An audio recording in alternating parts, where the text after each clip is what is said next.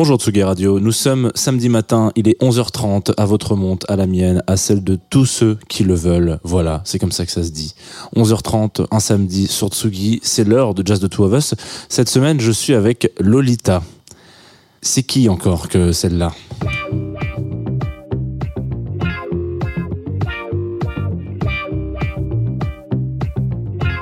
Tsugi Radio.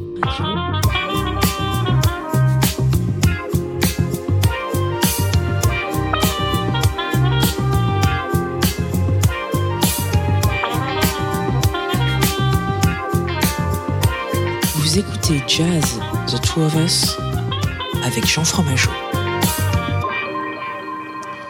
Salut Tsugi Radio. Bonjour Lolita Mang, comment, vas-tu ça va? Bah écoute, ça va très bien, contente.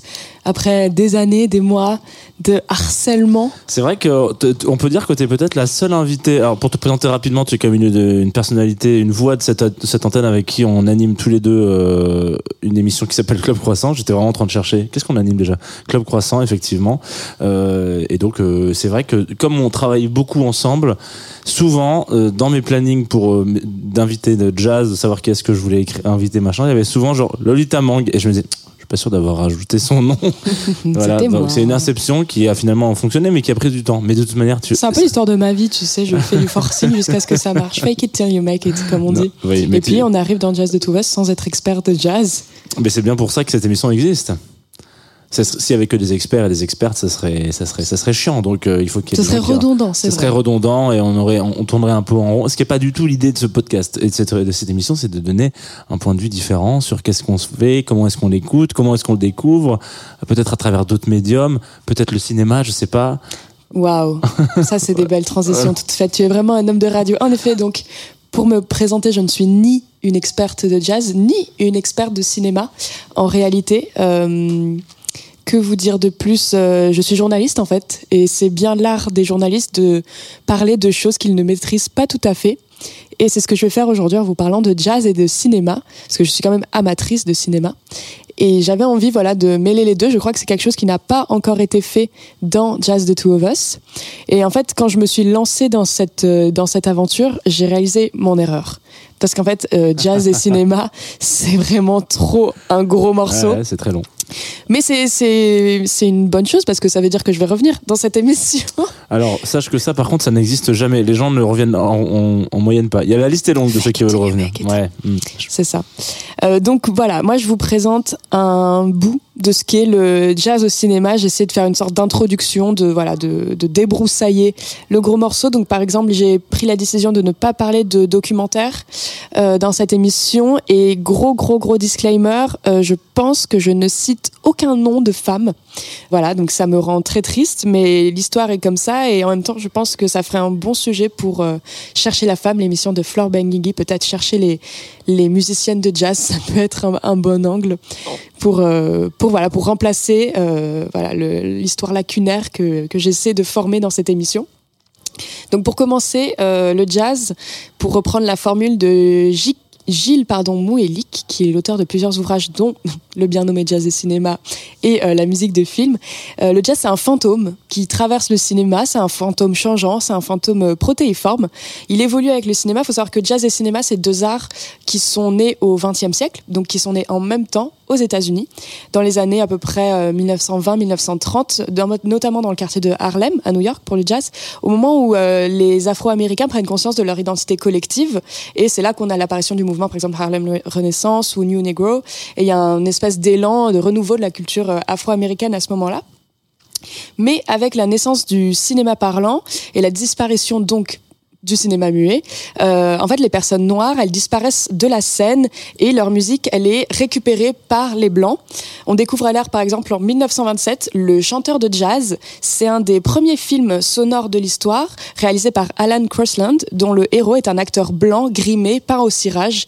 Euh, son visage est noir, donc euh, ce qui est aujourd'hui ce qu'on appelle un, blackface, typiquement.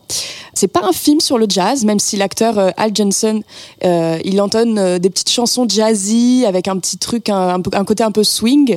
Euh, on y entend du Irving Berlin, mais le, jazz, il n'est pas foncièrement présent. Je vous propose qu'on écoute un, premier morceau pour que vous captez un peu la, vibe. I'd like to kind of finish with Mammy, if you don't mind. Uh, and can I, can I just, oh, I'll wait for the station identification. go ahead.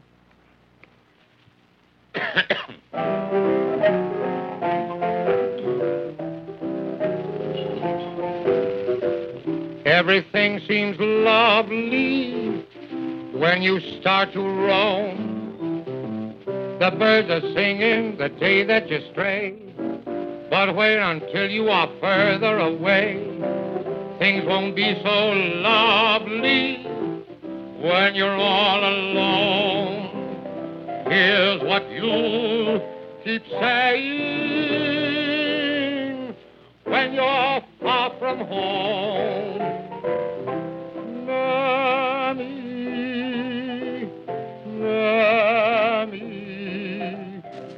Shines east, the sun shines west. I know where the sun shines best. Mammy, my little mammy, my heartstrings are tangled around Alabama. I'm a coming, sorry that I made you wait. I'm hope and trust that I'm not late. Oh, mammy, my little mammy, I'd walk a million miles for one of your smiles, my mammy. Oh, mammy, my little mammy. The sun shines east, the sun shines west. I know where the sun shines best. It's on my mammy I'm talking about. Nobody else's. My mammy. My heartstrings are tangled around Alabama. Mammy, mammy, I'm coming. Oh, I hope, I hope I didn't make you wait. Mammy, mammy, I'm coming. Oh, God, I hope I'm not late.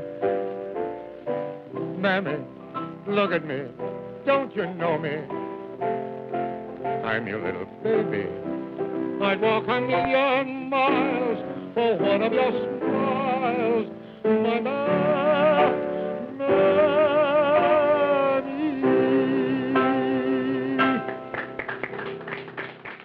Donc voilà, le jazz s'installe lentement, sûrement sur les pellicules, mais sans euh, les musiciens noirs qui sont mis à l'écart de la, de la scène. C'est encore le cas dans un film qui s'appelle Hollywood Hotel en 1938 où l'orchestre de Benny Goodman défile en pleine rue, tandis que ces musiciens noirs sont maintenus hors champ. Le premier musicien de jazz euh, afro-américain qui apparaît régulièrement à l'écran, c'est Louis Armstrong. Mais toujours, voilà, il y a toujours, un petit côté raciste. C'est toujours des rôles très stéréotypés, très racistes. Euh, dans Cabin in the Sky, une comédie musicale à la distribution afro-américaine que Vincente Minnelli tourne en 1943, il incarne un conseiller de Satan qui porte des cornes. Mais on peut également penser à, Rhapsody in Black and Blue euh, en 1932, où ce même Louis Armstrong rêve et se voit en peau de léopard. Donc on reprend les stéréotypes de l'homme sauvage euh, d'origine africaine. Je vous propose d'écouter euh, Ain't It the Truth, qui est tiré, je crois, de la BO, si je me trompe pas, de Cabin in the Sky. Life is short, short, brother. Ain't it the truth? And there is no other. Now, ain't it the truth?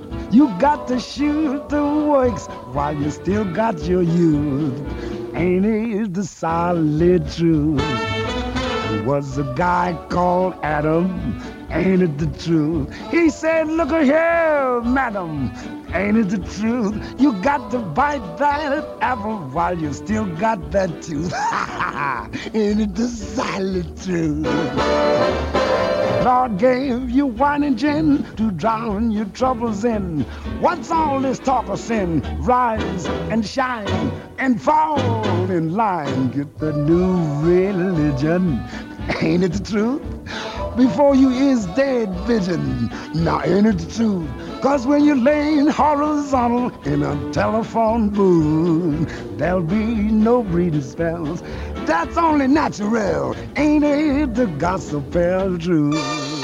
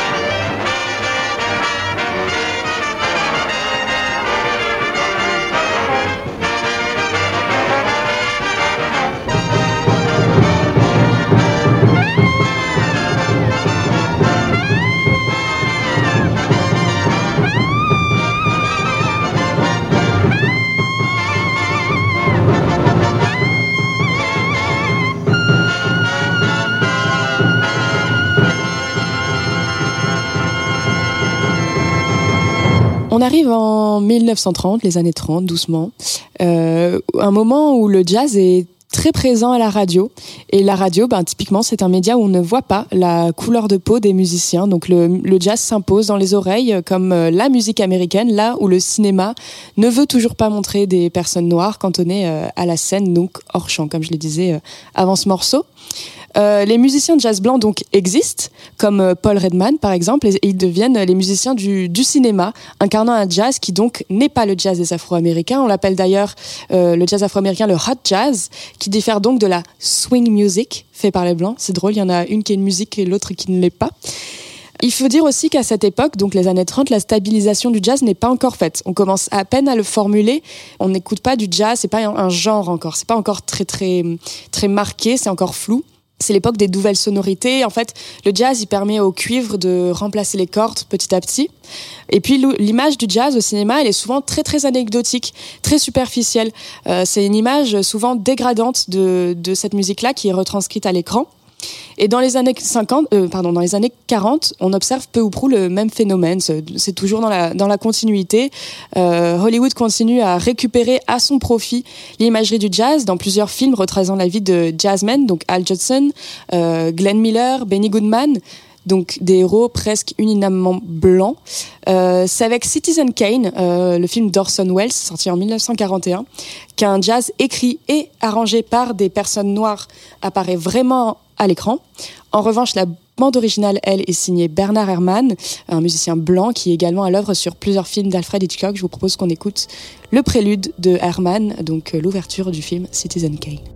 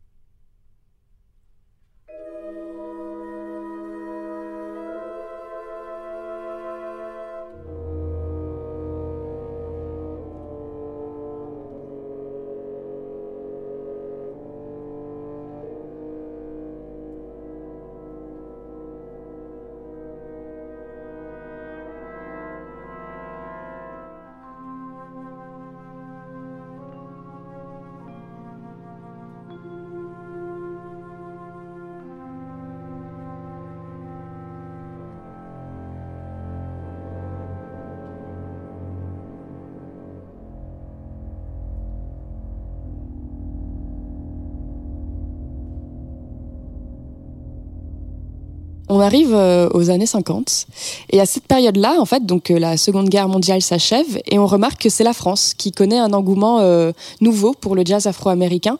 les musiciens noirs font pas mal de séjours en Europe. Il y a Jean Cocteau, cinéaste et écrivain, qui fait un peu office de précurseur parce que lui, dès 1950, il utilise du jazz dans la bande originale de son film Orphée et par la suite, il donne plusieurs interviews où il parle justement de son amour pour ce genre. Il y a de grands jazzmen qui viennent à Paris après la guerre et euh, l'Europe, euh, elle commence à intégrer ces jazzmen-là au cinéma.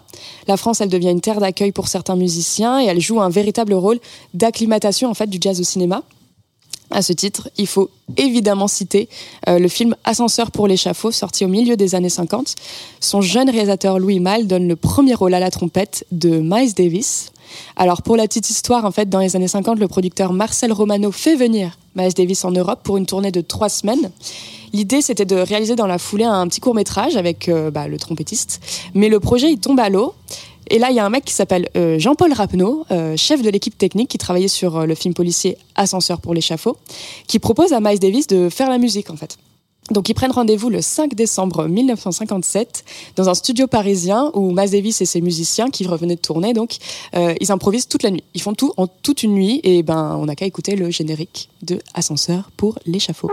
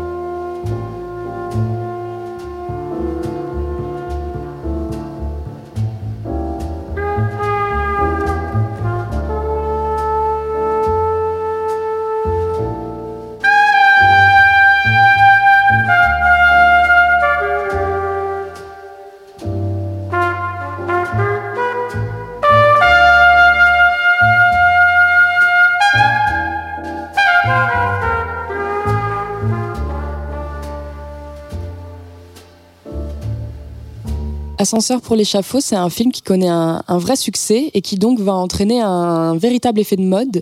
Euh, peu de temps après, on voit un certain nombre de cinéastes français toujours ajouter du jazz dans leurs films, mais c'est toujours une image un peu datée et fantasmée du jazz. Euh, on peut penser au Tricheur de Marcel Carnet qui sort en 58 ou aux Liaisons dangereuses euh, en 59 de Roger Vadim avec les musiques notamment de Duke Jordan. Mais on va revenir de l'autre côté de l'Atlantique, aux États-Unis, toujours dans les années 50, où les compositeurs commencent enfin à intégrer des sonorités jazz, euh, comme dans Un tramway nommé Désir, par exemple.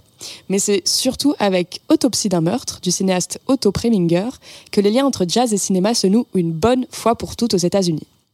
Alors d'abord, il faut dire qu'Otto Preminger, c'est un grand amateur de jazz et on en retrouve dans plein de ses films comme Carmen Jones ou L'homme au bras d'or. Dans Autopsie d'un meurtre, l'intensité dramatique, elle est vraiment soutenue par l'orchestre de Duke Ellington, à qui le réalisateur demande donc de composer la musique. À cette époque, Ellington, il a déjà une très très grosse carrière derrière lui, et pour ce drame judiciaire, il incarne un jazz un peu classique euh, de la grande époque des big bands, comme on les appelle. En outre, Duke Ellington apparaît lui-même euh, dans le film, aux côtés de James Stewart, l'acteur principal, comme pour appuyer, une bonne fois pour toutes, l'entrée du jazz dans la grande famille du cinéma.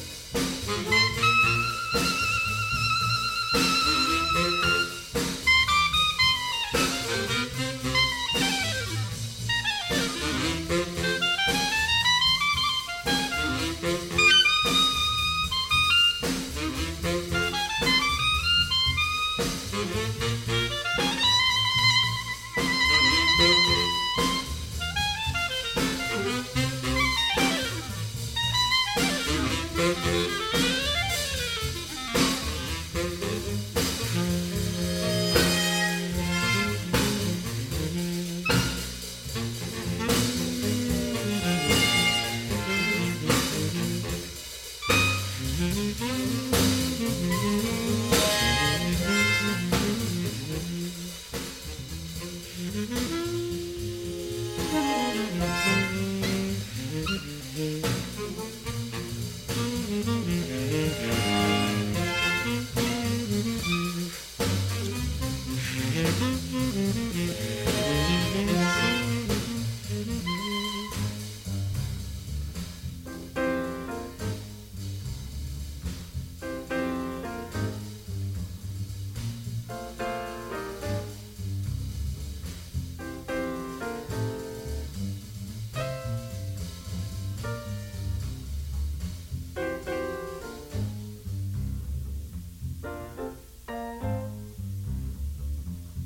Peu à peu, le jazz devient plus libre, plus indépendant et non plus une simple illustration dans les films.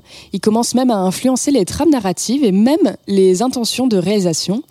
Dans les années 30 et 40, comme je vous le disais, jazz et cinéma sont deux arts en plein développement, mais à la fin des années 50, ce sont deux entités à part entière qui se nourrissent mutuellement.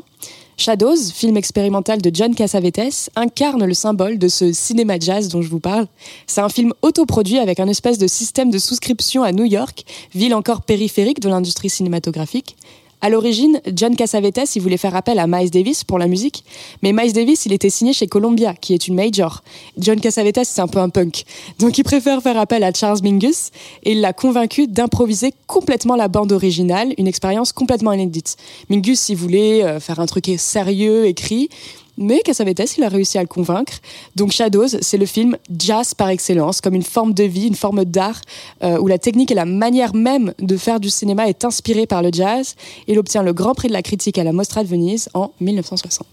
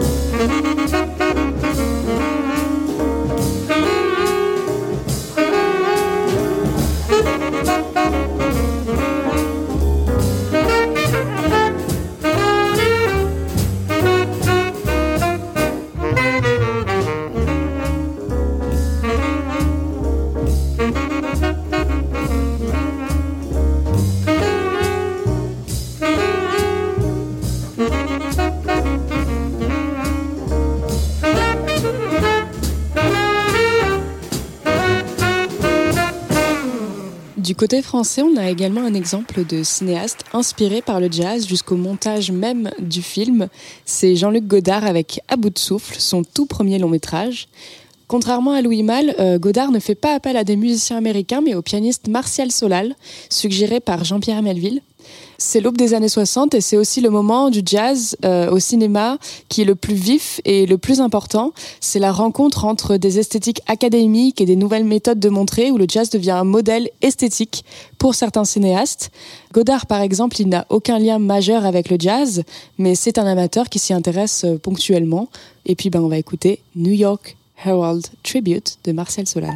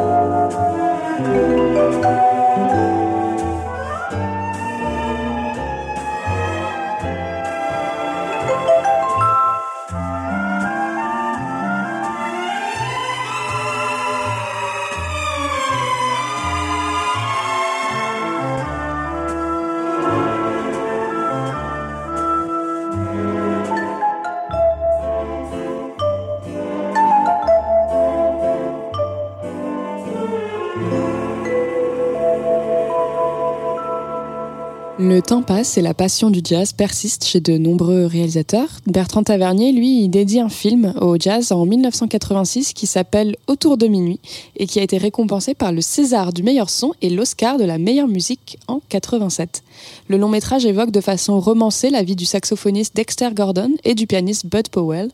À l'occasion de la sortie du film en 86 justement, euh, le cinéaste y racontait l'histoire du musicien de jazz et il évoquait la grande période du jazz de l'après-guerre dont on a déjà parlé. Il y a une expérience similaire avec le film Bird de Clint Eastwood qui en 88 cette fois-ci retrace la vie du jazzman Charlie Parker. Donc on observe en fait en a de plus en plus de biopics en fait consacrés aux musiciens de jazz et non plus que euh, des musiciens de jazz blancs. Et je vous propose qu'on s'écoute Parker's Mood qui est donc dans la bande originale de Bird.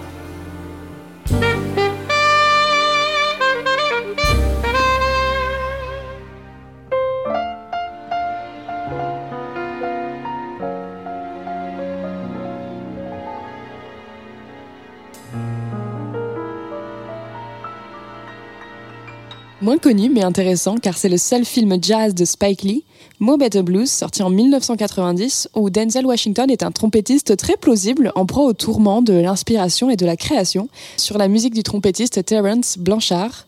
Film également intéressant car réalisé par la seule personne noire de notre sélection. Et on va s'écouter un bout de la bande originale.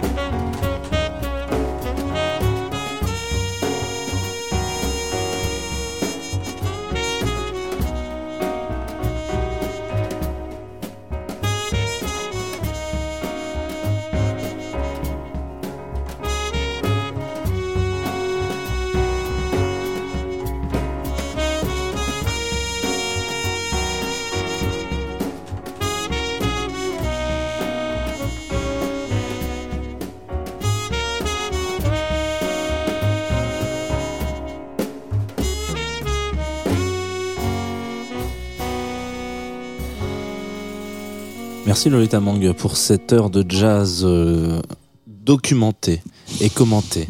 Jazz et cinéma. C'est bien parce que ça fait longtemps euh, qu'on n'a pas eu euh, de, de thématique déjà dans cette émission. Il faut savoir qu'au tout début, dans les saisons 1 euh, et saison 1 d'ailleurs, il y a eu, beaucoup de, thématiques. Le jazz vocal avec Flore, le jazz japonais, effectivement, comme tu l'as dit. Antoine Dabrowski a fait les chanteuses de jazz, le jazz piano de Nochika, bref. Donc je suis très content que tu aies fait jazz et cinéma, qui était Voilà, un sujet. Comme euh, je le rappelle, euh, voilà, on aurait pu parler de documentaire, on aurait pu parler de voilà, Spike Lee était le seul réalisateur noir de la sélection. Mhm. On aurait pu parler des réalisateurs noirs qui euh, rendent, rendent hommage au, au jazz. On aurait pu parler des femmes. Je suis sûre qu'il y a des réalisatrices et des compositrices de films qui ont fait du jazz. Voilà, le, le sujet est à peine effleuré du bout du doigt, encore. Bon, bah très bien, on fera un- une co-antenne avec, avec Chercher la femme pour jazz cinéma. L'idée est lancée. Bah ouais, grave, je, on- je, bah, je vais lui proposer, tiens. On va, te mettre, on va faire une boucle tous les trois, on verra. J'adore cette phrase, on va faire une boucle. Pour boucler la boucle, tu finiras aussi cette émission avec quelque chose, euh, un choix. Est-ce que tu veux qu'on parle de tes actus Parce que je sais pas quand c'est, un- parce que c'est le moment où normalement on parle d'actu des invités, donc je sais pas exactement quand sera diffusée cette émission. J'ai pas encore euh, calé ton nom dans l'agenda, donc euh, peut-être que dans tous les cas, tu as eu une émission en direct avec du public. J'espère que ça s'est bien passé. Tout à fait. J'ai toujours Club Croissant tous les vendredis à 10h sur Tsugi Radio si tout va bien d'ici là. Avec euh, normalement de superbes invités, de superbes, de superbes pardon, de live. Euh, voilà, sinon j'écris, euh, j'anime. Euh, c'est voilà, c'est ma vie. Et je joue des fois en DJ set. Ah oui, c'est vrai. Donc euh, voilà, je ne sais pas où la vie me mènera à la sortie de cet épisode, mais peut-être qu'on se croisera en Ouais, sera- dans les journaux. Peut-être qu'on sera euh, à Montréal au moment où ça sortira. Bref, on s'en fout. Euh, avec quoi on s- est-ce qu'on termine cette, euh, cette émission, Lolita Mang? Eh bien, écoute, peu importe quand l'épisode sortira, mais euh, moi, je viens d'aller voir euh, Babylone au cinéma du cinéaste Damien Chazelle, qui est en fait le film qui m'a donné l'idée euh, de faire cette émission. Damien Chazelle, c'est un peu l'héritier de tous ces cinéastes euh, dont je parlais, qui filment le jazz, qui font un, jazz cinéma, c'est-à-dire qui intègrent la musicalité à leur réalisation. D'ailleurs, à ce propos, euh, j'aimerais euh, donner un petit coup de pouce à un, un très bon journaliste qui est aussi un très bon ami qui s'appelle Adam Sanchez, qui travaille pour GQ, qui a fait une critique notamment sur, euh, sur Babylone où il parle de ça, il parle de la musicalité dans la réalisation de Damien Chazelle et, c'est très très beau parce que Adam Sanchez écrit très très bien. Et donc voilà, donc euh, j'avais envie de clôturer cette émission bah, avec le morceau de clôture euh, du film qui suscite autant d'amour que de haine. Si vous ne l'avez pas vu, je ne peux que vous conseiller d'y aller euh, pour vous voilà forger votre votre esprit critique. Si vous avez le courage de de, de, subir ou, ou d'aimer ces trois heures de film boulimique, moi je ne me prononcerai pas, si ce n'est pour dire que j'aime beaucoup Justin Hurwitz, qui est le compositeur de, je crois, toutes les bandes originales des films euh, de Damien Chazelle. Et sur ce, je vous souhaite une bonne journée, un bon samedi et un bon week-end.